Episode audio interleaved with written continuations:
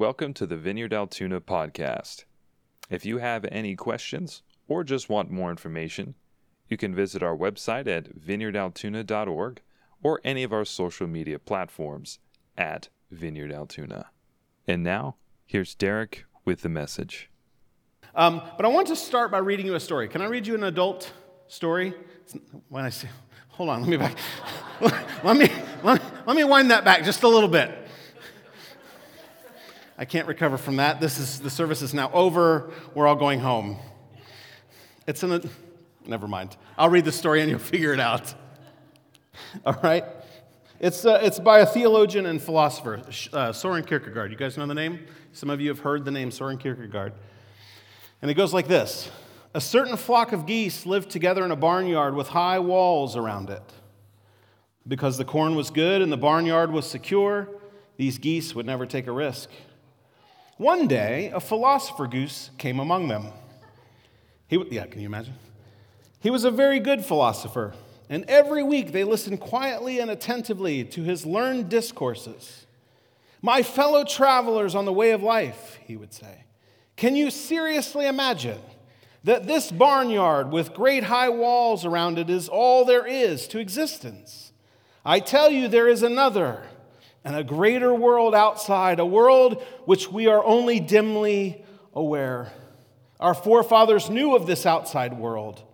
For did they not stretch their wings and fly across the trackless wastes of desert and ocean, of green valley and wooded hill? But alas, here we remain in this barnyard, our wings folded and tucked into our sides, as we are content to puddle in the mud, never lifting our eyes to the heavens which should be our home. The geese thought this was fine lecturing. How poetical, they thought. How profoundly existential. What a flawless summary of the mystery of existence. Often the philosopher spoke of the advantages of flight, calling on the geese to be what they were. After all, they had wings, he pointed out. What were wings for but to fly with? Often he reflected on the beauty and the wonder of life outside the barnyard and the freedom of the skies. And every week, the geese were uplifted, inspired, moved by the philosopher's message. They hung on his every word. They devoted hours, weeks, months to a thoroughgoing analysis and critical evaluation of his doctrines. They produced learned treatises on the ethical and spiritual implications of flight. All this they did but one thing they never did they did not fly, for the corn was good and the barnyard was secure. In the story, what is clear is that these geese had everything they needed to do the very thing they were created to do. That everything they needed to fly, and yet they didn't fly. They became satisfied with something less. And the reason I read you this story is because I think the things that we've been talking about in this series have the potential to do the very thing to us that the story talks about. We can talk all about all of the things that, that we can do to deepen and enrich in our spiritual lives. We can talk about prayer and silence and solitude, and we can talk about reading scripture and generosity. We can talk about all of these things, and they will help us. They will help us experience the life of the kingdom, and yet they all exist within the context of a much greater purpose. And I think we're at risk if we don't talk about this much greater purpose. We've been in this series called The Struggle is Real, and we've based this on this idea that Jesus offers us life, a kind of life that doesn't happen naturally. But for many of us, what we experience is burnout, weariness, tired.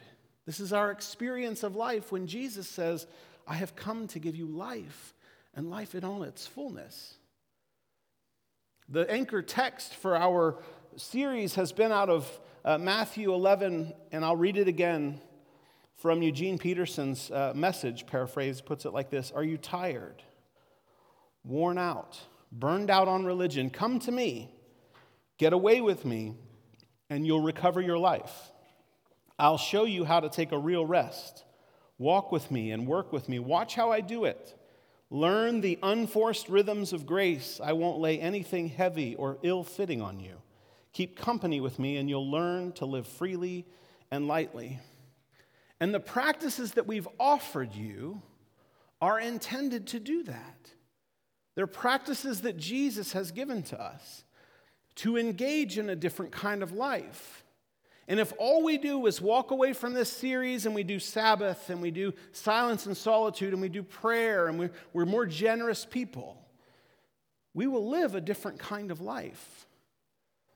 But all of these things exist within a much greater context.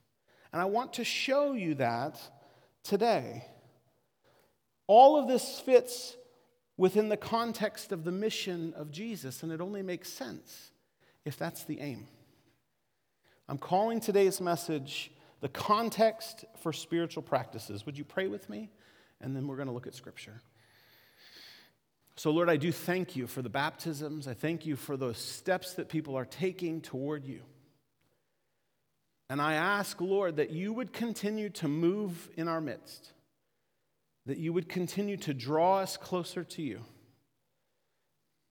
I pray, Lord, as we conclude this series, that you would give gifts of faith that folks would experience your presence.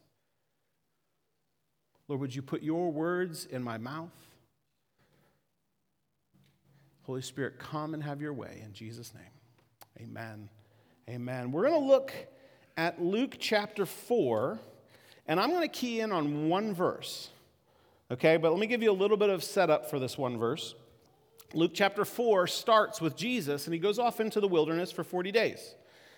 And over the course of 40 days, he's tempted by the devil, and you can read that part on your own. But when he comes back into town, he shows up in the synagogue and he pulls Isaiah and he reads this passage that says, The kingdom has come. And he basically says, I am the Messiah you've been waiting for.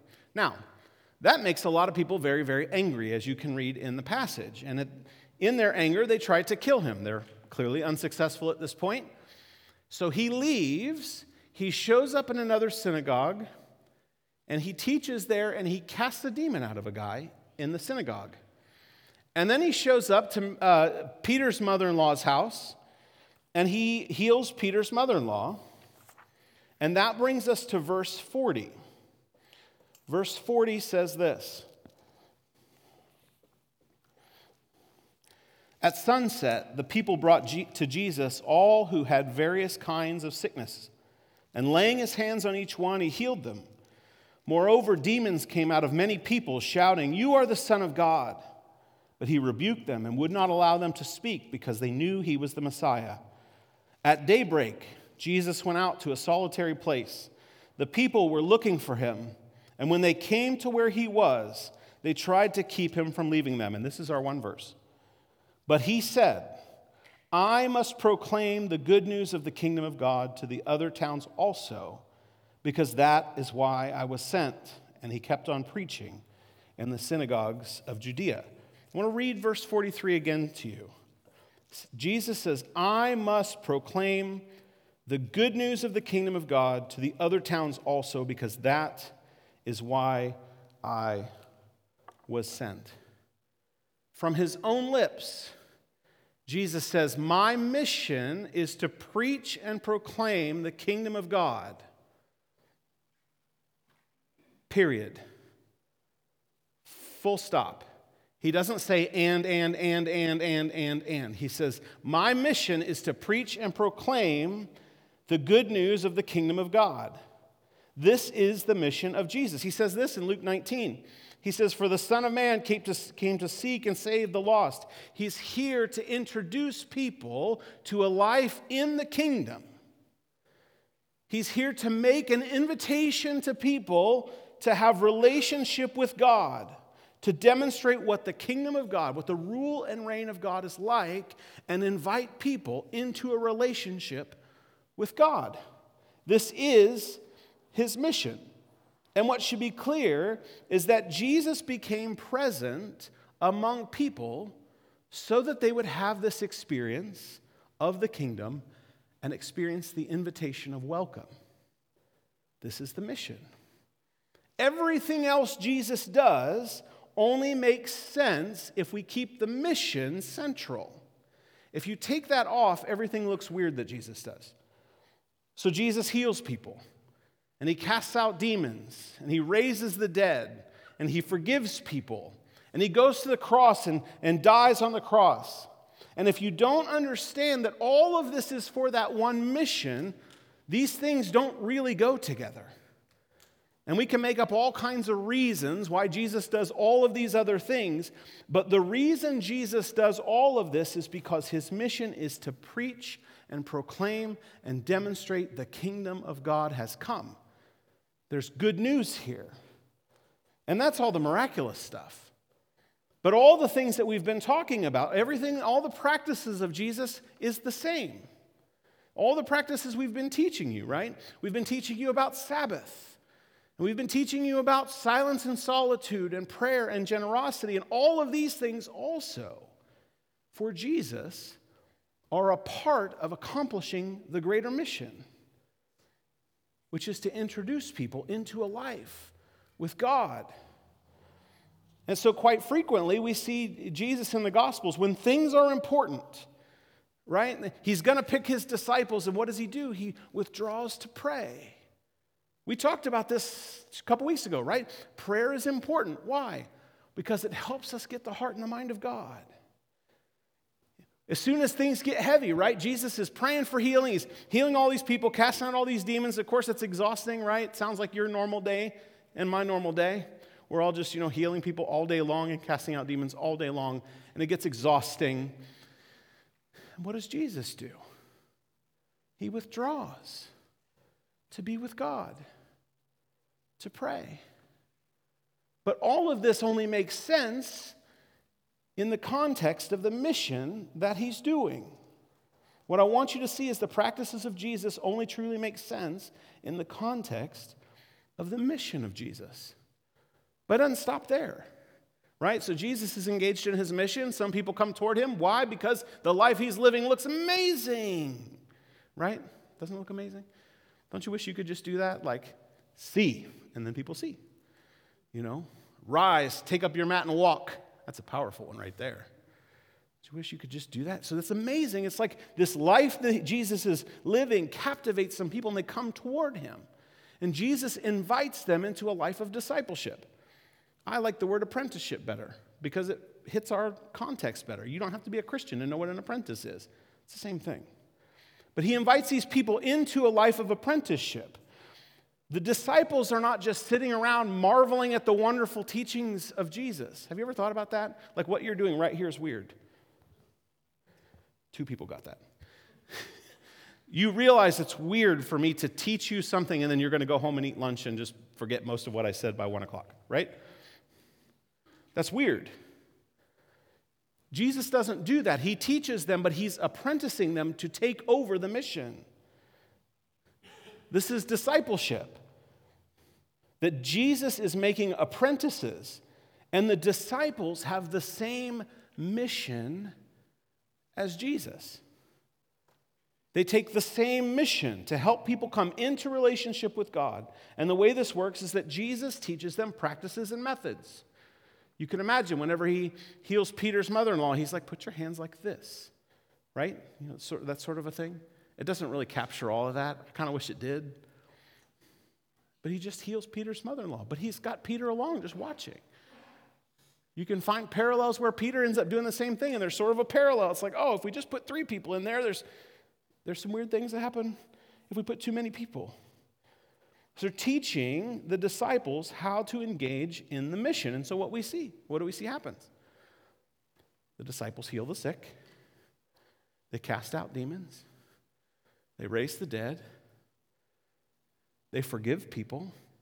If you look at church history, eventually they give their lives for the cause of Christ. And it only makes sense in the context of the mission of Jesus. But we also see other things, right? The disciples engage in worship. They engage in prayer. They practice Sabbath. They engage in silence and solitude. All the practices that they've learned from Jesus that are necessary for the sake of engaging the mission. These are all essential. And this is where this gets a little bit personal.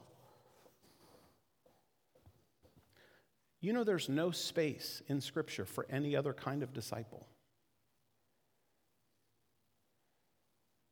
There's not like the, well, those are the special ones, but there's like your everyday run of the mill disciples who we get to just come to church, open the Bible whenever it gets too dusty, you know, pray whenever things way out of control. Do you know there's like no other category of disciple in the Bible? There's not like your average ones that don't engage in the mission. It's like not a real thing. It's a uniquely American concept where this doesn't cost you everything that you have that you can follow Jesus in a way that doesn't cost you your entire life. It's odd. And the fact of the matter is, every disciple of Jesus begins by receiving the mission. That's how it always starts. These folks that were baptized today, that's how it always starts. I have had an encounter with Jesus. Other people should have that same encounter. Guess what? That's the mission. And all of the practice of Jesus makes sense in that context. I want to tell you a personal story. Some of you know the stories because I forget which stories I've told, and which, I guess, in that way, maybe I'm getting older. I can't, yeah, that's all. I'll stop with that. Some of you are older than I am, and this could be offensive. So, many of you knew I grew up in a Lutheran home. My family went to church all the time. We were there. My dad was the president of the congregation twice. He has now sworn that off. Like he quit for Lent and then never went back. That's not actually how that happened, but he has said a number of times, like, I'm never doing that again. Um, but we attended church all the time. Like, we were there on the nights nobody else was there. You know, we were you know, they're trying to start the Wednesday night programming, and it's like my family and another one and the pastor. It's like, okay, we maybe we'll get this thing going eventually. We were there all the time. Guess what I learned growing up in church? This may or may not have been what they were trying to teach me. What I learned reading the Bible is really important. I'm not saying that it's not. Going to church was really important. Praying was really important not sinning was extra important. Anybody grow up in that? Not sinning is super important, right? So this is really, really, really, really important. These are the things that I took away from growing up in church. But the reason that I knew that they were important was very self centered. Do you know why I learned those things were important? I learned those things were important because if you did those things right, God would not be mad at you and you could go to heaven when you die. Have you learned that like that? Did you grow up learning that? Like that was my experience. I grew up learning that I had to act right in order to not make God so mad that he wouldn't let me into heaven when I died. We talked about grace, and it was sort of like, yes, this is it's all grace, it's all grace, but make sure you read your Bible. Because if you don't, nobody ever finished the line, so I just finished it for myself. I read that to be if I don't read my Bible enough, God's going to be mad at me and I won't get into heaven. If I don't pray enough, God's going to be mad at me and I won't get into heaven. If I don't show up to church enough, if I don't give enough, if I sin too much, God's going to be mad at me and I won't get into heaven. Do you know what the effect of that belief is, that wrong belief is on a person, especially a kid? What I felt buried under was the weight of feeling like I had to be perfect in order to actually please God. Had to be. And I began to envy the people that I knew who were not Christians. Because when I was in middle school and in high school, I'm like, I'm 70 to 80 years from dying. Doesn't really matter. You know, when I get there, I didn't envy them, you know, sorry for y'all. Y'all are in trouble. It's going to be really hot for you. I'm going to be okay. Right? But 70 to 80 years of being buried under the pressure of trying to read your Bible enough and pray enough and make sure you show up to church enough. Don't sin too much, which, oh, by the way, I was failing on a minute by minute basis. And all I wanted desperately was to have the peace that the people who didn't know Jesus had. Do you see how twisted this is? This is what I believed. So when I got to college, it was easy for a philosophy professor to say, You can't actually know God exists, so he probably doesn't. And you know how I received that? I was like, Oh, praise God. Some of you didn't get the humor in that. Praise God that I. Okay, all right. And so what ended up happening is I walked away from faith, and it felt like a relief to me. But the truth of what happened was I just deconstructed a false belief, right? This is common in our culture right now, is it not?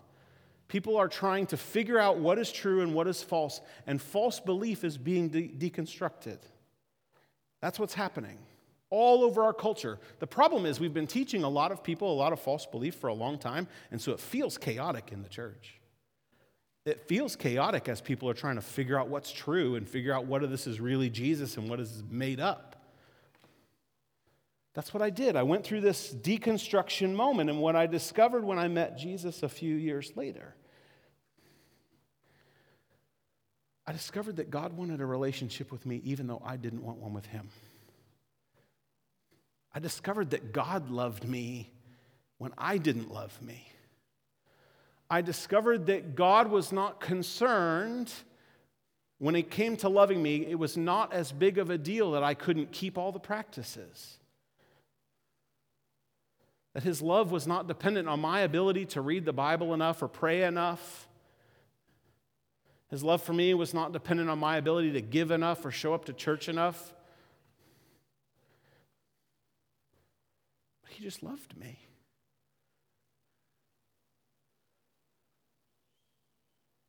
And that made all the difference in the world. I was introduced to a Jesus who wanted me. And what I discovered in the process of all of this, the minute I surrendered my life to Jesus, 2003, I remember where I was and I will never forget the experience, ever.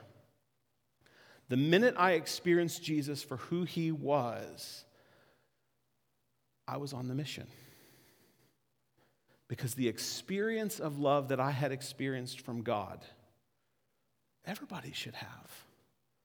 In many ways, that experience is what has brought me to this point. It's what makes this so exciting to me is watching people find the life that I have experienced. And I will give my life to this forever. Because I've had an experience of God and the way He is, and everybody should have that experience. Do you see what I'm saying? When we come to faith, you are invited into the mission of Jesus, and it's not like a you have to evangelize. That terrifies all of us, right? If you don't have a like a vibrant relationship with Jesus, you probably shouldn't evangelize. I'm not sure if I'm allowed to say that, but I just did. Let me tell you why. Because you're convincing people, trying to convince people into something that you're not experiencing. It's one of the most dishonest things that you can do. To be a, an extremely hateful person and say, But you need Jesus, and be angry at someone, guess what happens? They'll find him while you don't have him. It's one of the most intellectually dishonest things you can do is to, to invite someone into a relationship with a Jesus that you have not encountered. But what happens on the flip side is when you encounter him, he doesn't make you join the mission. It's just natural. When was the last time you went to a great restaurant? I mean, anybody, anybody go? I mean, can, anybody can, can anybody afford to go to a restaurant anymore? Last time you went to a restaurant that you loved, on your way out, did they, did they like go, hey, did you, did, you, did you like the experience? And you say, well, yeah, it was amazing. You better tell someone. You better tell people how the steak was, right? Nobody does that. Because if your experience at the restaurant was good, guess what happens? You're like, oh, we went to this place, it was amazing. You should try it. I'll go with you. I didn't try the ribs this time, right? The same is true with Jesus. You have an encounter, an experience with Jesus as he is, and automatically you're in the mission. That's how it works. Why? Because everybody should have this. Everybody should have the experience I've had. What I want you to see is that the mission of God has made sense of all of the practices that I've been talking about. Guess what happened? I gave, gave my life to Jesus, and then I started telling everybody about it. Literally within the first 10 minutes. I was at a Christian camp when I gave my life to Jesus, okay? I'm at the top of this hill, give my life to Jesus. I go down the hill to the, to the dining hall. It's like 6:30 in the morning. No college student is awake except for me and these people who are making breakfast. And I walked into the dining hall and I was like, Jesus is real. And they're like, Yeah, we know. I'm like, You don't know. Because if you did, you would have told me. You would have spared me all the pain that I've been going through for all these years trying to find something real. You don't know. In 10 minutes, I became an evangelist. It's crazy. But as I started to tell people about Jesus, somebody would ask me a question that I didn't know the answer to. You've had this experience, haven't you? Just laughing just like me. And what happens? Nobody had to tell me to read my Bible. That's where I went for the answers. Guess what? The practice of reading your Bible makes sense because of the context of the mission you're in. Nobody had to tell me you have to read your Bible. I needed the answers, and that's where they were. Nobody had to tell me I had to do it. And then, you know, I went back and I'm like, man, I discovered something new about Jesus. And I started telling people that. And then somebody was like, hey, you know, you're kind of a hypocrite. Your life doesn't line up with the things you say are true. Problem is, is that we all know that's true, don't we? Went home like, God, I think they're right. Nobody had to tell me I needed to engage in silence and solitude and prayer. Because of the context of the mission, I needed God to fix me. Because these people recognize that I'm a hypocrite. I'm saying things that are true, but my life doesn't look that way. And what I knew is that the Holy Spirit would change me. So I just showed up repeatedly in silence and solitude and prayer. Nobody had to tell me I needed to make a practice of that. The practice came out of the mission. Do you see what I'm saying? Does this make sense to you? When I began to get a little bit self centered, I mean, I'm.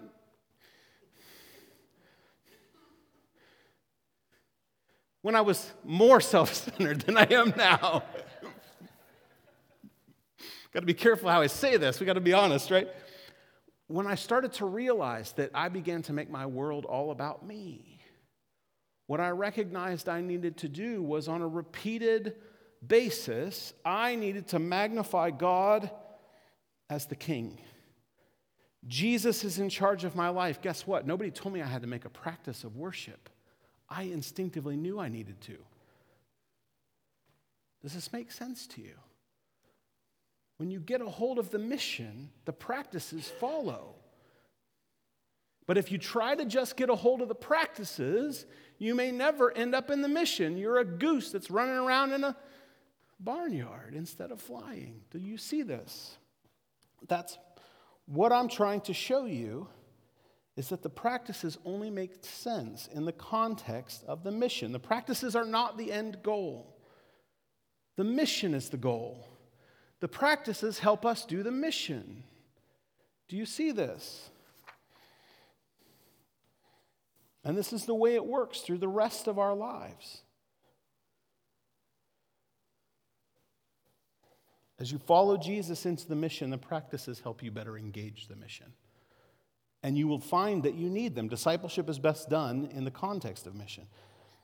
But here's what happens here's what happens you begin to engage the practices as you're in, in the mission. And like Jesus, people go, Your life looks different. People are watching you. They go, Your life looks different. You seem to be demonstrating something that doesn't seem normal, right? Your life looks easier than my life. Your life looks more fulfilling than my life. And what begins to happen is people get hope by watching your life. They get hope by watching the transformation that God is doing in your life as you're engaged in the mission. People begin to say, maybe God would do that for me. Some of you are here and you're like, well, you know, maybe once I have it all put together, right? I need to study the Bible a little bit more, make sure I can like quote all of the ways I can refute what people are going to say to me, which don't do that. It's just creates a hostile environment. But once I get that together, you know, I got to get my life a little bit more in order. You know, you don't know my family, Derek. We're just like a we're just a trauma bucket. It's just one thing after another, after another. And so I really kind of need to get on firm footing before I start engaging in the mission. Right? We just got to get our things together. I need people to see that my life works. Can I just tell you, the mission works at least as well when you don't have your stuff together as it does when you do. It works at least as well. Let me give you an illustration. I want to tell you two facts about my life and then give you a third, okay? Number one, I flew airplanes as a career for 20 years. It's a great career, and you can make a lot of money at it. That's fact number one. Fact number two, I went through the most tra- one of the most traumatic experiences of my life when we lost our middle child to miscarriage. It's a pain that I would never wish on anybody, and it's still close, even though it's been 11 years ago. Both of these things happened while I was a Christian. When I end up in a conversation with people who don't know Jesus, the fact that I flew airplanes for 20 years creates a lot of wow in the conversation, right? Wow, that's amazing. That's, I bet that was a cool job. But when people find that I have walked with Jesus and he has healed me and is healing me from the trauma of losing a child,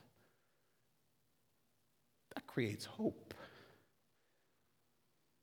Because people are like, if he does that for you, maybe he would do that for me. You know, nobody has said that about piloting. Nobody has said, wow, you had a 20 year. If he could do that for you, maybe he'd do that. Nobody says that. I say this because what I want you to understand is the pain and the trauma that you have experienced. If you'll allow Jesus to heal it and walk with you through it, creates more connection with people who need to know Jesus than all of the successes that you have. One of the most dangerous things of prosperity gospel preaching is it says, I have to demonstrate that I have all of my stuff together, that I have all of the nicest things, that I have the nicest clothes, the nicest car, the nicest house, all of my social media, we look amazing, we never age, right? All of these pictures, like these people are like 60, and it's like, wait, you look like you're 35, but there's, your face doesn't move, right? it's plastic surgery, right? This is the, what prosperity gospel preaching says is you have to look like you have it all together because then people will be like, I want that kind of a life. Do you know I have had more connection with people who are far from Jesus through my pain and my trauma than I ever will through my success? Ever. Nobody's impressed by your success. There's people, successful people all over the place. The reality is we comfort others from the comfort, comfort we have received. But it only becomes real for us as we choose to allow the mission of God to be the context for which we do life. It's the only way it becomes real. is if you choose to open your life to other people by way of mission and allow them to see what God's doing inside of you. I want to offer you, as I close here, two very practical ways to begin to engage.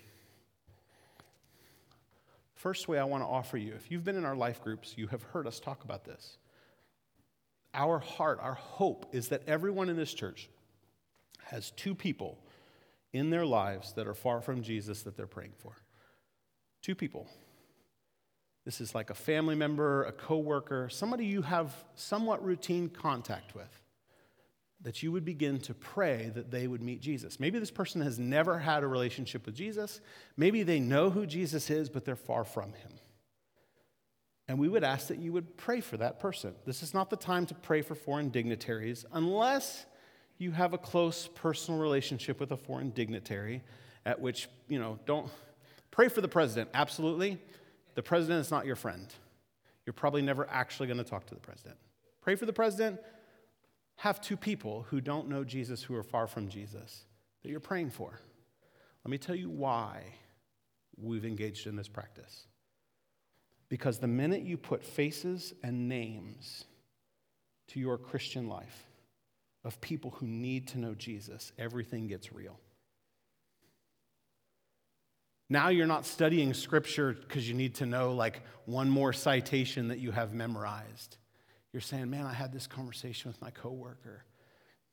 And what she said really bugs me. But I know Jesus has hope for her. I just need to discover in scripture what, what she needs.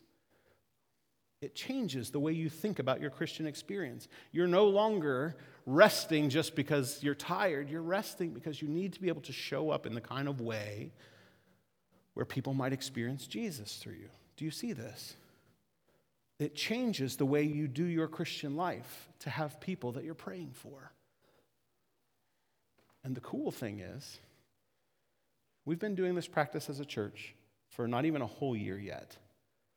And I know of almost two handfuls of people who are moving toward Jesus because the faithful people in this church are praying. Do you know what I'm really excited for? I'm really excited for when those people come through the doors. And we as a church, especially if you're in your life group, you've been like, hey, would you pray with me, my, my friend? They're just really going through this thing when that person comes through the door and they give their life to Jesus and we get to baptize them. Do you know how much celebration? Uh, we had a great celebration today. Can you imagine the celebration when your coworker shows up on a Sunday and you're like, you know what's going to happen is you're going to go, Derek, are you preaching? Is this like a guest speaker day? What are you talking about? My friend is going to be here. They're sitting in the back row can you at least offer them a chance to give their life to Jesus? But when that person takes a step of faith, and then we baptize that person, and this is my commitment as we go forward you lead them to Jesus, you get to help baptize them. Like, this is not my show. We're all engaged in this. You lead them to Christ, and you're going to help baptize them. So you get to bring a towel that day, too. But we've begun to see this happen. There are people who are getting closer to Jesus in and around this church because people have faithfully prayed. I would ask you, I would implore you, I would urge you, if you don't have two people that you're praying for, pray for them. And pray that God would heal the hurts, that God would draw them close to Himself, and pray that God would use you in whatever way. That's number one, okay? Two people to pray for. Number two, second thing I want to offer you. Some of you are going to roll your eyes as soon as I say this, but that's okay. I can take it. I'm a grown up. The second thing I would offer you is to participate in the upcoming emotionally focused intensive. Some of you are like, what's that? I'm Glad you asked. Emotionally focused is a process that, by which we discover the things emotionally that stand in the way of us showing up in the way we intend to show up. Like, well, what does that have to do with the mission of God? It has a lot to do with that. What I found in my own life as I began trying to share faith with people is I kept running into myself. You ever find like I intended to show up with that friend in a different way, and I wish I could take it back? You ever do that? Any of you ever preach long enough to like say things you wish you could have back? Me. Any of you ever like talk to people long enough to go, man, I wish I could unsay that? What happens in a lot of our lives is we've been formed from our earliest formations, formed and shaped to protect ourselves in certain ways. And when we were kids, that helped.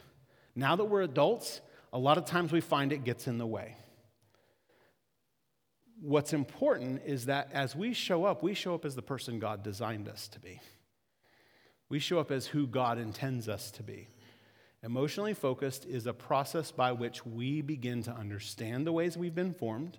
That's the intensive. It's two days. It's the 3rd and 4th of November. It's Friday, Saturday. Take the day off of work.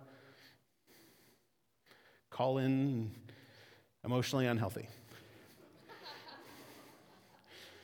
Um, third and fourth, what we'll do is we'll build a foundation. That's why it's called emotionally focused foundations.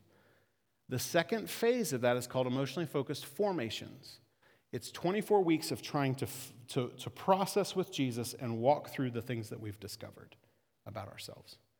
The people who have been through this, you can tell who they are. They are the emotionally healthy ones. I'm urging you to participate. If you have been in this process somewhere, maybe you finished uh, the foundations, but you didn't try formations. Maybe you got to formations and you didn't try the next one is family and then mission. Whatever spot you're at, if you're stuck, if you've stopped, can I just urge you to take the next step? But if you've never participated, it's here, it's two days. We're going to feed you both days, lunch both days. We're going to have snacks for you, coffee for you when it gets to be three o'clock and you're like, I can't make it anymore. Cost is $100 for all the things. If that's an issue, talk to us. I would rather you do it and we figure out some way than not do it because, hey, I, I'm trying to pay for food. Seriously. That's, that would be the second thing I would urge you to do. Emotionally focused foundations. That's in, it's not even two weeks. It's the November 3rd and 4th. It's a Friday, Saturday. Register for it on our website. Take that step so that you can begin to show up as the person God intended. Those are the two things I would offer you because here's the deal, and I'll finish here. As a follower of Jesus, mission shapes everything that we do. Mission shapes the way that we pray, mission shapes the way we read scripture. Thank you again for choosing the Vineyard Altoona podcast. We're so excited to see how God will release his kingdom in and through you today for the glory of Jesus Christ. With this, be blessed, and we'll see you next time.